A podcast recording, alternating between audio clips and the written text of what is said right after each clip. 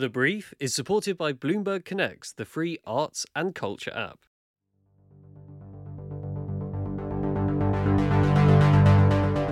UK rents up more than a quarter since 2020. MPs still deliberating over Parliament's restoration. Stratford Sphere given one last chance by Michael Gove. And how the richest 1% account for more carbon emissions than the poorest 66%. My name's Merlin Fulcher. I'm an architectural journalist, and I'll be bringing you a roundup of this week's big stories in architecture, planning and housing news. Welcome to The Brief from Open City. My guest this week is Rowan Moore. Rowan is the architecture critic of The Observer and author of several books, including Property: The Myth That Built the World. Welcome to the show. Pleasure to be here. The average rent in the UK is up by more than a quarter compared to pre-pandemic levels, with bidding wars erupting between desperate prospective tenants, helping to ramp up the prices even further. This is the latest revelation in the deepening housing crisis, which continues to divide the UK, spelling increased hardship for those who rent, but on the other hand, ever more money for some landlords. The Guardian reported on data from the high-end lettings agent Savills, which indicated that typical private rent at the end of 2023 will be 9.5% higher than December last year, and is projected to rise by another 6% in 2024, before finally reaching what is called, quote, an affordability ceiling. Since March 2020, when the UK's first COVID lockdown began, rents have increased by 26%, according to the Savills research. This dramatic hike in rental prices over the past 3 years has been largely attributed to the demand for tenancies increasingly outstripping the supply of available rental properties. It's also been linked to the 14 consecutive interest rate rises, which have affected many landlords who hold buy-to-let mortgages, even forcing some to leave the market altogether. The critical shortage of rental properties has led to letting agents receiving about 20 requests for each available property in 2023. That's compared to just 6 before the pandemic. This dire situation has enabled some landlords to demand almost an entire year's rent up front and has provoked bidding wars among prospective tenants, some of whom are forced to offer hundreds of pounds above the advertised monthly rent. According to the charity Shelter, more than 500,000 renters missed out on renting a property in the past 5 years due to someone else offering the landlord even more money. This deepening crisis has led to enormous hardship for millions, and it's also prompted an outpouring of bold and previously unthought of ideas to solve the housing crisis. Last month on this show, we covered the Holes to Homes vision by the architects RCKA. That would see an 18-hole council-owned golf course transformed into mid-density housing for 2,000 people, still leaving 9 holes to the golfers. Speaking about these plans in an opinion piece in The Guardian this week, Open City Chief Executive Finn Harper wrote, quote, such radical plans wouldn't just help tackle our chronic lack of housing, but also let the sport shed its elitist tag. Okay, so Rowan, you're an architecture critic. You've made a career out of architecture itself. And in your latest book, you've turned to the housing crisis, the topic of our times, okay? It's called Property: The Myth That Built the World, and it examines how property and private ownership have shaped the modern fabric of reality.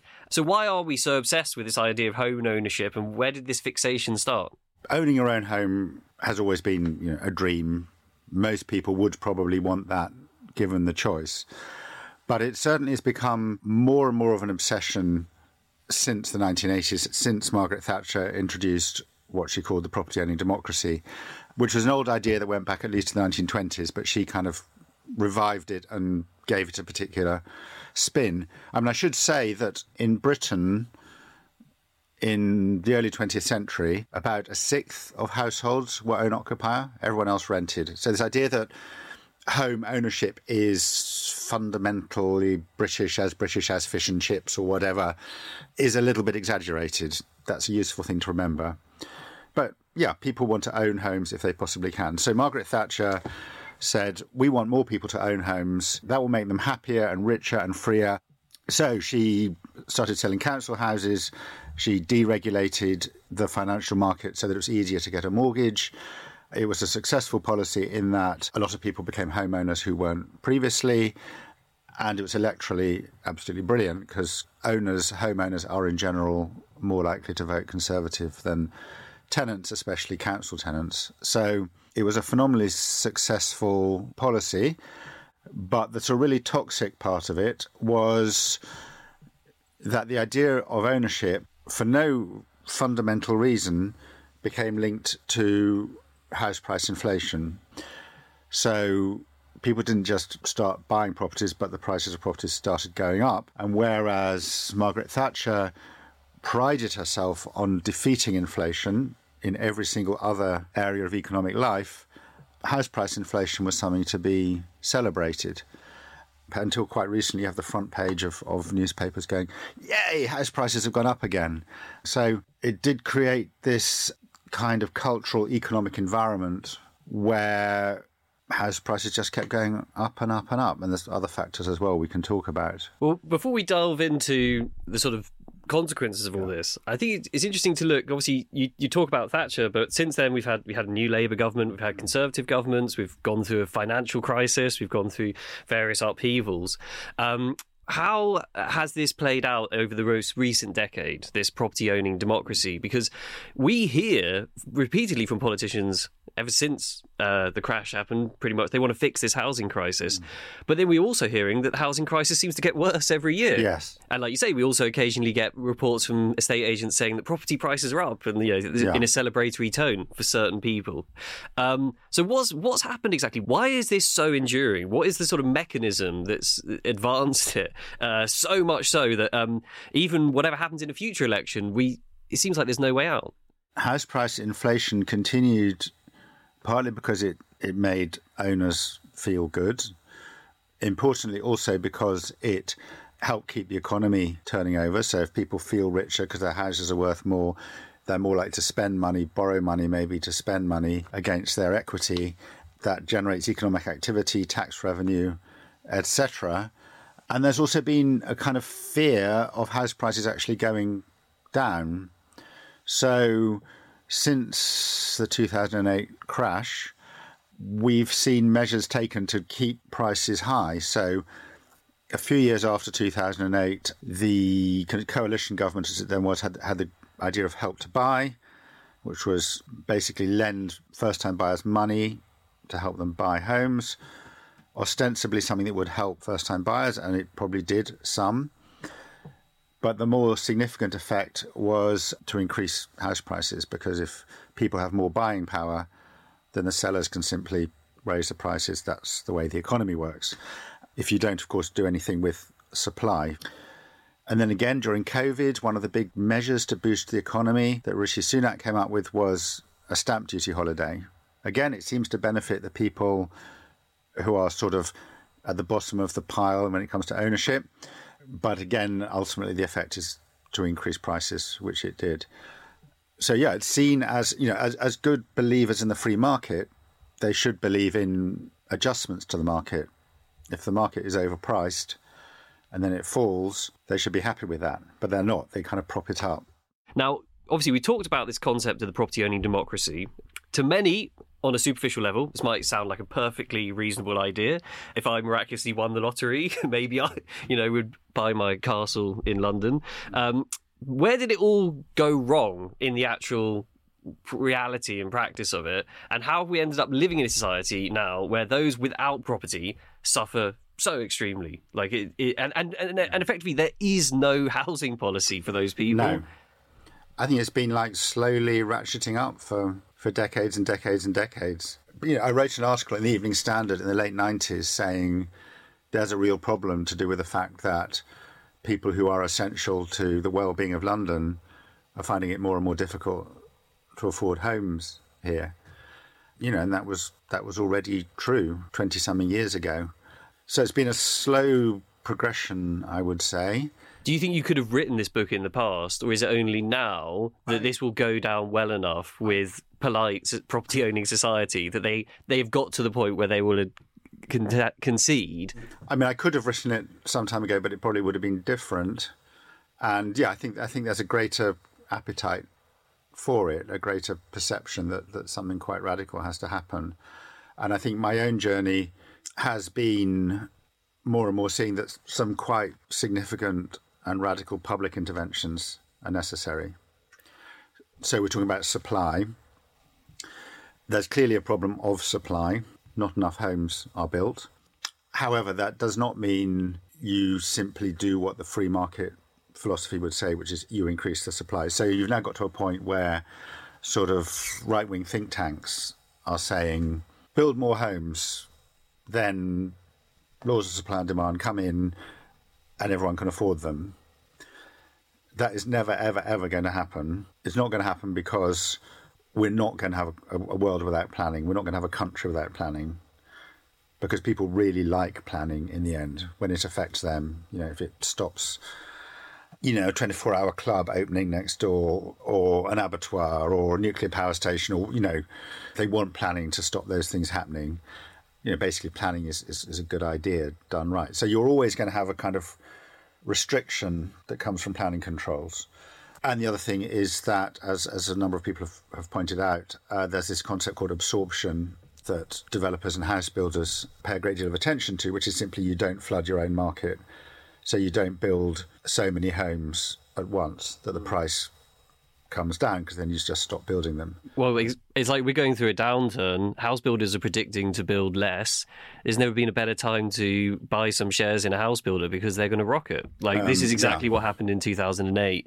A housing crisis is an extremely lucrative field. Yes. For certain enterprises. Yeah. Which is so bizarre. And then politicians stand up and say, we need to get the industry on its feet. Well, the industry's doing pretty well.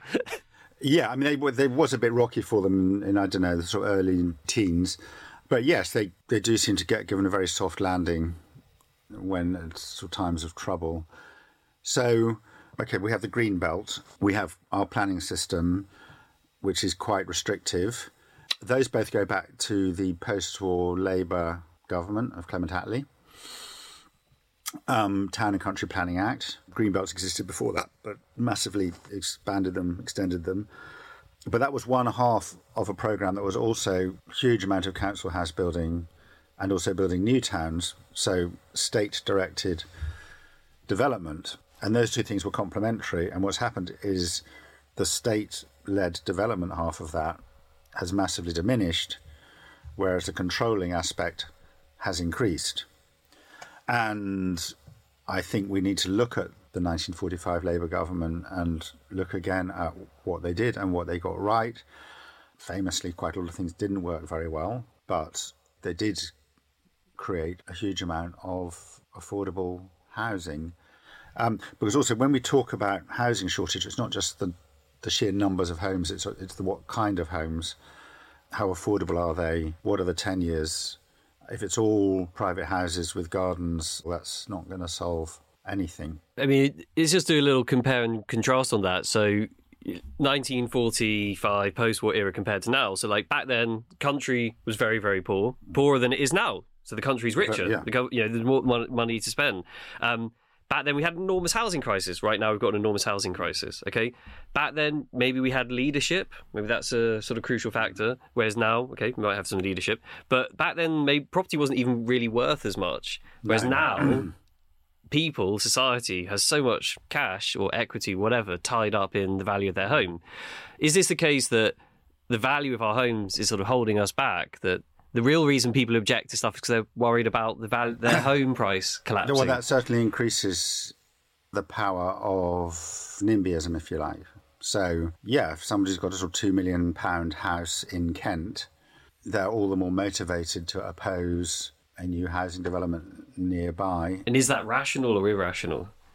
Surely the value of their home would go up. A bit of both. You know, it can certainly be true that if you've got a house with a view of sort of meadows and forests or whatever, and somebody puts a housing estate in front of it, especially, unfortunately, if that housing estate is for low-income people, the value of their house will go down. On the other hand, people in suburban and rural communities are always complaining about pubs closing and schools closing and post office closing, and gosh, maybe that's something to do with the number of people, especially younger people, who can afford to live there. Yeah, and like the distance to the hospital and how long it will take an ambulance to come and collect them if they had a fall. Public transport, buses and all the rest of it. So, I mean, there's so much wealth in land that it should be enough to benefit everyone. So The way the British new towns were built was the government set up development corporations. They bought the land. They then invested in infrastructure. They gave themselves planning permission for housing and all the other things that were needed for a new town. And then as a result of those actions, the value of the land went up, which helped to finance continued improvements. So according to some estimates, the whole new town programme ended up costing the Treasury nothing, or not very much. That seems like a very good basis to proceed. And in a way, that the possibilities are much greater now because the values are so much greater. So if you convert a field or part of a golf course from its current use to housing, its value can go up 15, 20 or more times. That should create enough wealth to benefit the landowner to a reasonable degree, build new houses and also create amenities for the people who already live there that makes their life better so that it's not all a negative experience for them to have new housing. The consultancy Urbed won the Wolfson Prize 9-10 years ago with their proposal for building a kind of urban extensions along those lines, financed in that way, which also goes back to Ebenezer Howard and the Garden City. And it's basically a good idea, but it needs leadership and political will that we don't really see at the moment. And sort of adjacent to that, we've got Russell Curtis, RCKA architect, with his golf course proposal. We covered it a few times on the show before, basically just pointing out a lot of publicly owned golf land in the London green belt. And even we've seen Keir Starmer at Labour Party conference talking about building on low quality land within the green belt, something that he's labelling grey belt. What do you make of these proposals in particular, which are sort of bubbling up? You know, Finn Harper's put a piece in the Guardian opinion piece about it. This is quite an affront to post-war planning orthodoxy. Are we going down the wrong path with this, or is this pretty smart? Well, it's kind of similar in a way. Well, it's an affront, I guess, in that the post-war planning created the green belt, but it also created ways of building in green fields and creating planned development, as I was saying, which... is what we need. What we do not want to do is just release parcels of land to the volume house builders to do their usual stuff. That's absolutely wrong. I thought Finn's piece was great. It's good Keir Starmer's talking about the green belt. I have a feeling there's going to be very big arguments about what is really a grey belt. I mean, I would actually not be completely against sometimes building on green belt. So the boundaries of the Green Belt were drawn up in the sort of 1940s and then progressively sort of reinforced in the 50s and 60s. The London Green Belt is 3 times the area of London. So the idea that you can't build on a very small amount of that for the benefit of London and the South East as a whole, and indeed the country as a whole, is bonkers to me. Why we should, these slightly random boundaries that were drawn up a very long time ago in a completely different situation... Why those should be absolutely sacrosanct, I do not know. And you also have other protections. You have areas of outstanding natural beauty. You have sites of special scientific interest. So, the really good stuff is still protected. I mean, something to be said about new towns and green belt and all of that is that's going to be really slow. It's not going to take effect quickly. And it's also there's the issue of embodied energy. So we should also be looking very creatively at how to reuse existing buildings. Most obviously office buildings, and that's hard to do. But the same kind of can-do attitude that went into the post-war new towns, if that went into reuse of existing buildings, we might get somewhere. MPs have been presented with 3 options over the long overdue restoration of the Palace of Westminster. Plans will be set out before Parliament next year. This has all been reported by the AJ. MPs were due to debate on 2 options next year for restoring the Grade 1 listed waterfront complex, which is well known to be very much decaying. And a vote had been earmarked for the end of 23, but it was scrapped. A vote is now expected to be held in 2025 once all the costs are presented in full. So the original 2 options included either a full decant of the Palace of Westminster to allow restoration work to take place, or a lengthier and more expensive option of a continued presence on the estate while that work's carried out. There's now a 3rd option, which is of what's been called enhanced maintenance, and that will be presented alongside the original 2 choices. So details on what a temporary House of Commons could look like will also be outlined to MPs, and it's understood that the architects BDP could still be working on that project. The practice had worked on a £500 million project called the Northern Estate Scheme. It was paused in 2020 following a strategic review of plans to refurbish Parliament. That project would see upgrades to several Grade 1, Grade 2 and Grade 2 star listed buildings in the Whitehall area that currently all provide office space for the House of Commons. It is unclear if this scheme will be revived in its original form, and unclear whether or not an AHMM-designed temporary House of Commons chamber in Richmond House on the Northern Estate, that's the former Department of Health, it's unclear any of that, whether or not any of that will feature in the latest proposals, so we have to keep our eyes out for that. MPs and Lords originally voted in 2018 to fully vacate Parliament before a review was undertaken in 2020. That assessment found that fully decanting the building would cost between £7 and £13 billion, and the repairs would take between 19 and 28 years. And obviously there's been a lot of inflation since then. Meanwhile, plans by the architects Gensler to transform London's former City Hall building down the river into a mixed-use scheme, these plans have been teased out into the world with the release of a single image ahead of a public exhibition next month. The team, which also includes the landscape architect LDA Design, aims to, quote, sensitively refurbish and revitalise the vacant Foster and Partners design building, which is next to Tower Bridge on the south bank of the Thames, sometimes called the Space Helmet. Very recognisable sort of millennium building. It has other names too, but yes. There's other names too. This landmark building was home to the Greater London Authority until December 21, when it relocated over to Royal Victoria Dock, next to where we're recording this show. OK, so Rowan, what do you make of these three options that the MPs have been given for the Palace of Westminster? We don't obviously have a huge amount of detail about each option, nor do we have the costs, but it's going to be a lot, whatever it is. What kind of things should MPs be taking into consideration when they make decisions on this? Are MPs even the right people to be making this decision at all? I wrote about the Palace of Westminster last year, and it is an absolutely fantastical, vast problem because it's an absolutely enormous, complicated, intricate building that is also Grade 1 listed down to the last detail. There's no end of Pugin wallpaper and, you know, every bit of panelling and door handle and hinge in caustic tiles is Grade 1 listed. It then has a really, really complicated infrastructure of kind of pipes and wires, because basically whenever a new piece of technology that's come in, like central heating and electricity and CCTV and Wi-Fi, they've just bunged a whole lot more pipes and wires into the voids created by Pugin and Barry when they built this building. Sounds pretty steampunk. It is completely steampunk. I mean, I did go down into the basement, which is just full of the most amazing contraptions that are literally emitting steam and leaking water and sometimes leaking sewage. And it's scary because Barry also created this kind of ventilation system, which is almost the perfect way to spread a fire. So, you know, people have said it could be Britain's Notre Dame. Yeah, we had the Battersea Arts Centre, we had the MAC building burnt down twice. These things happen. And it's not impossible. And then the problem you have is that no government ever wants to be the government that says, right, we're going to spend all this money renovating this building. So they keep kicking the can down the road. So the complexity of the infrastructure and the heritage intersect with each other. So if you want to put a new wire in, you have to take off all the Pugin wallpaper and panelling and get people from the V&A to record it, put in your wires, which then have to go around all the existing wires, and you need specially formed conduits and all of that.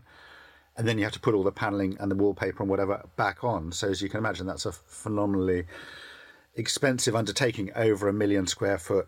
Yeah, that it costs them tens of millions of pounds just to keep it in the state where it's continuing to fall apart every year. They did create a reasonably good structure for sorting it out, where there was a kind of arm's length organisation that had some distance from MPs. Same sort of model as delivered the 2012 Olympics. That was quite a sensible way of doing it, because it took MPs out of the sort of immediate decision-making. But then that organisation, which was called the sponsor body, said things that ministers didn't want to hear. Like what? Like that it was going to be so expensive, but also everyone had to move out, which I'll say a bit more about in a minute. So then that was just ceremoniously wound down, I think about 18 months ago. So the other issue is the decant, because you can keep MPs and Lords in the building and do all the repair works around them, or you can move them out to temporary premises somewhere else. The option of keeping them there is much more expensive, but they really, really don't want to move out, because a major perk of being an MP or a Lord is you're in this historic building where kind of Winston Churchill and William Gladstone and Clement Attlee, or whoever your heroes are, you know, have walked the corridors, and you will have this amazing architecture that makes you feel special and important. It's all magical until a piece of rock falls off and, until it all goes up in a puff of smoke, yeah. I would say members of Parliament and Lords should just take it on the chin. They are the generation that has to accept this fairly small element of self-sacrifice for the sake of this historic building and for the sake of future generations. So I have very little sympathy with that argument that you should spend lots more money just so they can stay in those spaces. So down the river, another Thameside landmark, the old GLA building, City Hall. New proposals have been revealed to renovate it. The idea is to retain much of the existing structure while also introducing new office space and some publicly accessible uses like cafes, shops, restaurants on the ground floor. The building was actually refused listing by Historic England back in 2022, who said it did not rank among the very best examples of the work of Foster and Partners in this period when it was constructed. Rowan, you've seen the visuals of City Hall with like green stuff all over it. What do you make of it? Well, I kind of witnessed the creation of this building when I was architecture critic of the Evening Standard 20-something years ago. And what happened is the government had their fingers burnt by the Scottish Parliament, which was massively over budget. So it was meant to be 40 million, ended up being 450 million or something. Whatever it was. So then they wanted a new mayor of London and a Greater London Authority, and they said, OK, well, let's be really efficient about this. So they just went to estate agents and said, what kind of office building have you got of about the right size? So all the kind of office buildings that were in the process of going through planning were sort of looked at. And then people started, well, hang on a minute, maybe it should be a bit more special than that, if this is the centre of London's democracy. So then belatedly, the sort of bidders, the people trying to get the government to buy the space off them, so, oh, well, we better sex up our proposals a bit. So the site of City Hall was originally a very bland Norman Foster office block, but the developers, the people who own the site, went, oh, no, if we're going to win this bidding process and we do want to have the mayor's headquarters here, you know, we've got to sex it up a bit. So Foster's made it into this blob, which I believe it started with a sketch by Norman Foster for a sphere hanging over the Thames. Whoa. So it was like the London Eye, but in 3 dimensions. Yeah. And that unsurprisingly proved impractical. But so it kind of got moved inland. It was going to have a piece of water around it, like it dragged a bit of the Thames. Then it ended up looking like a castle with a moat. So that was considered sort of not good iconography. Then they got the idea of the big spiral ramp that comes from the Reichstag in Berlin, where the people of the city can go up a ramp and see their city and also look down on their elected representatives in a kind of symbolic gesture or something. So they stuffed this ramp in the middle, but it was a really compromised building because the ramp never worked because, of course, there are security considerations, which meant it never worked. So it's never been this kind of grand public promenade, except thanks to Open City, sometimes people can go up it.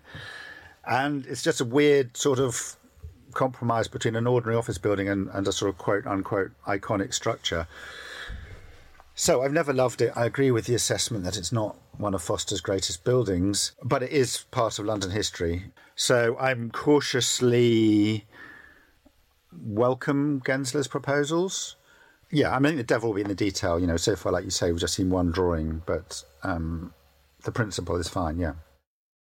Community Secretary Michael Gove has officially called in Populous's proposed 21,500 capacity Sphere venue in East London just 2 weeks after the venue plans were blocked by the Mayor of London, Sadiq Khan. We covered the Mayor's decision on our last show with Catherine Croft, but this week the AJ reported that the Department for Levelling Up Housing and Communities has now stepped in. It's told the London Legacy Development Corporation to hold off implementing the Mayor's decision to veto the planning permission, which the corporation itself granted back in March 22. Now Gove's department has demanded a public inquiry into the controversial proposal for the sphere-shaped entertainment venue in Stratford. The move comes even though the scheme's backer, Madison Square Garden, in a statement appeared to have given up on its plans to build the project, at least in London, sort of saying, yeah, there are other cities who might want this.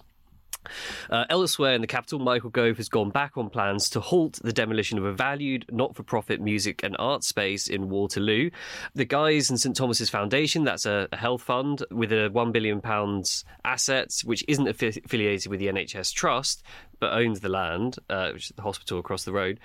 They plan to demolish what's called Old Paradise Yard, which currently houses the independent music venue Eclectic, which pioneers like all kinds of electric sounds you wouldn't hear anywhere else, and it's very cool according to people who've been there. They're going to effectively go ahead and demolish that along with various other arts and community spaces in favour of a new office development in the Waterloo area. The proposal includes 5 tower blocks and would constitute the largest single office development ever built in the borough of Lambeth. Also, in August, Gove initially had supported the campaign to save that site and issued an Article 31 directive, which effectively prevented Lambeth Council from proceeding with the plan until a full investigation had taken place. However, last week, Eclectic, on their Twitter account or X account, said that this support from the department has been withdrawn. Meanwhile, yet another independent music venue in South London is also facing permanent closure. In this instance, it's due to a dispute with the landlord. This is the grassroots Matchstick Pie House in Deptford, which describes itself as an anti-capitalist venue. It's launched a campaign to raise £35,000 by the end of the month to secure its future. Okay, so firstly, Rowan, as an architecture critic, what do you make of the MSG sphere? It's gained a lot of attention online and in the media. Is this a worthy development, in your opinion? Would you be heading on down there and writing rave reviews of it if it ever got built? I think worth is the right word for it. Personally, I would probably detest it. I mean, I haven't seen the one in Las Vegas. You know, I also recognise I'm not the target audience, so I would have absolutely nothing against something like that coming to London. And if they can make it work, if they can attract people, if they can generate employment, why not? I mean, the history of a very important part of the history of architecture, which is underdescribed in the history books, is that an awful lot of the history of architecture is about trying to achieve greater and greater and greater impact and sensation. Gothic cathedrals, Baroque churches, whatever, they're all trying to do the same thing. Light, colour, figurative imagery, scale, etc. They're trying to overwhelm you.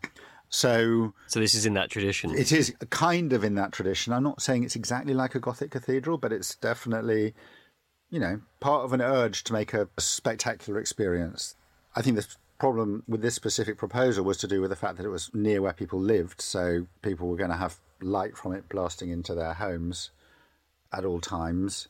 So I think that's a good reason for not doing it in that spot, and you have to ask how they went so far down the road.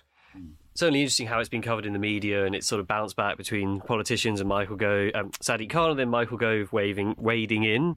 We've talked about Gove many times on the show. Has sort of come along into various stories like the tulip and other things. Here we're going to look at some other aspects beyond the mega development and look at the smaller venues which are currently at threat. What do you think of this, the fact that they're not being saved potentially from redevelopment, that they're these much treasured spaces in the city? I have to say I don't know much about those particular spaces in detail, but the principle that you would welcome gigantic multinational mega entertainment corporations and not also do quite modest things to support grassroots bottom-up culture does seem wrong. It comes back to property prices, but you know, because land is so valuable, there's always pressure on these kind of venues. And I think it would, you know, a bit of support from the planning system is a good thing. I mean, we still have these things called community assets that came in, I think, under the coalition government, where something can be protected because it's good for the community, but it doesn't seem to be very effective at protecting places like this. The richest 1% are responsible for more carbon emissions than the poorest 66% of global population, according to a joint investigation by The Guardian and Oxfam published this week.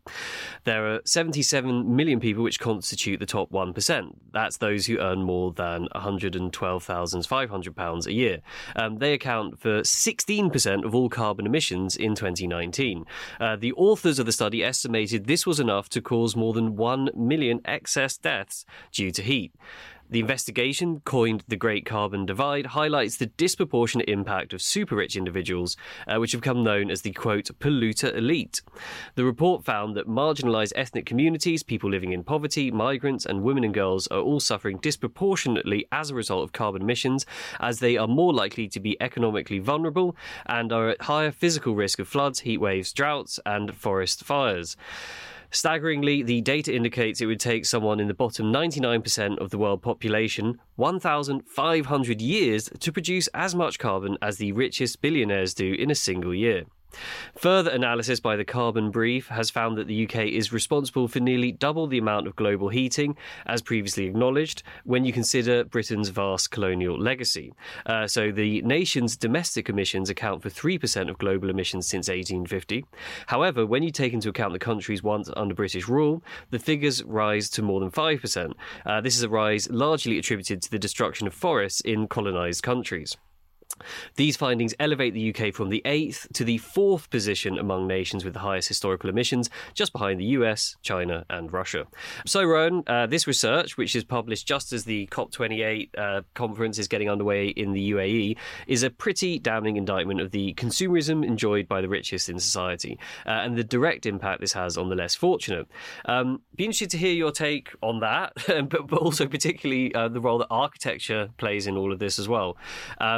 You know, obviously we see a lot of developments going up of like super towers for like a whole floor of a skyscraper for one person, and that tower's empty a lot of the year. We also see, you know, big mega mansions built in the countryside with like beautiful space age architecture as well, which pretty much that sort of 1% type lifestyles. What responsibility do architects have in this this scenario? Okay, and we're dealing with kind of vast societal, cultural, political, economic issues. Yeah.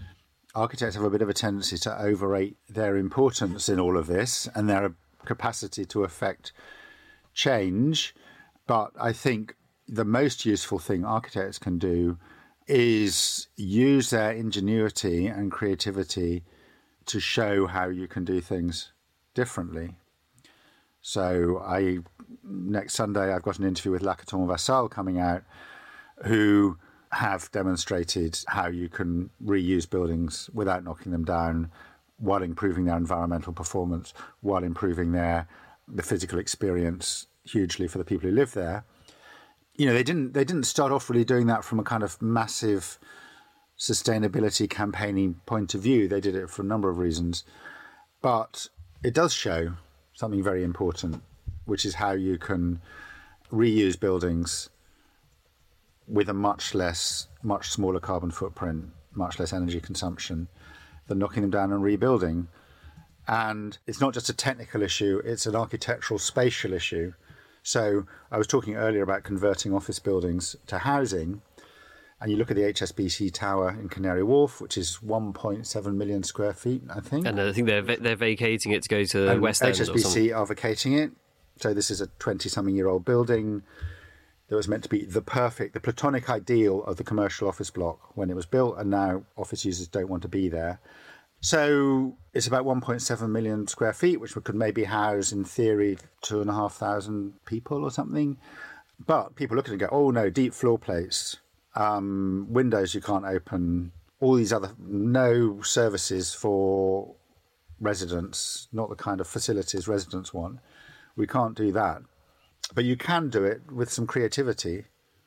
So I asked Lacaton Vassal how they would notionally approach a project like that. And they said, well, if you're not obsessed with using every last square foot in the most efficient way, if you build a bit of generosity into it, you can do it. So, okay, so deep. So you're going to have a single aspect flat. Some of it's going to be a long way from a window. That's suboptimal. But if people have got a bit of a bigger flat with a higher ceiling and have a bit more generosity of space, and maybe you sort of step back from the outer skin so they have an outdoor space, you know, maybe you actually create a good place where people would want to live. That's the sort of thinking that architects can bring. Fantastic. Okay, so we're on to the culture section. Oh my God, I have not thought about this at all.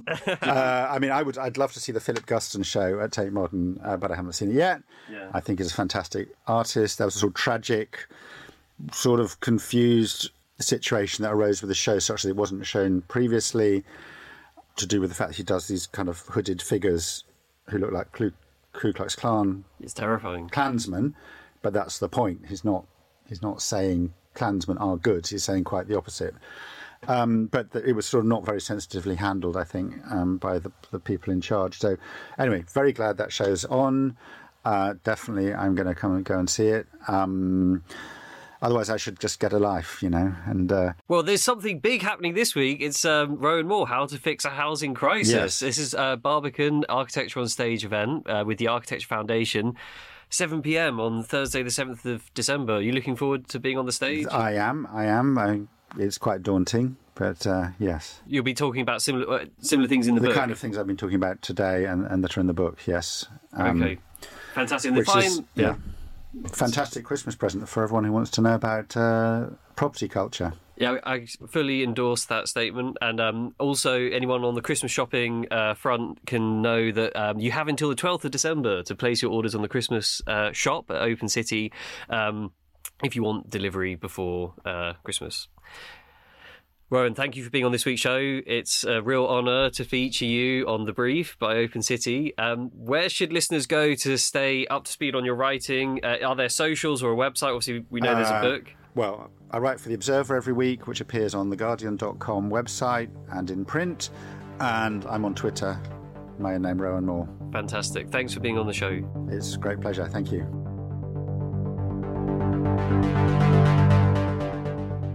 You've been listening to The Brief from Open City, made in association with the London Society and the 20th Century Society. This show is made possible in part thanks to Bloomberg Connects, a free digital guide to art and cultural organisations around the world. A link to download Bloomberg Connects is in the show notes. If you've enjoyed The Brief and want to know more about any of the stories we've discussed, we recommend subscribing to The Architect's Journal, which covers all these issues and many more. To get early, ad-free access to The Brief and support Open City's wider work, empowering young people from underrepresented communities, please become an Open City friend today. The link is in the show notes. The Brief is produced by Poppy Waring and hosted by Phineas Harper, Merlin Fulcher, Cyber Chadder and Fran Williams. The series editor is Merlin Fulcher. Our theme music is by Chris Zabriskie. Open City is dedicated to making cities everywhere more open, accessible and equitable.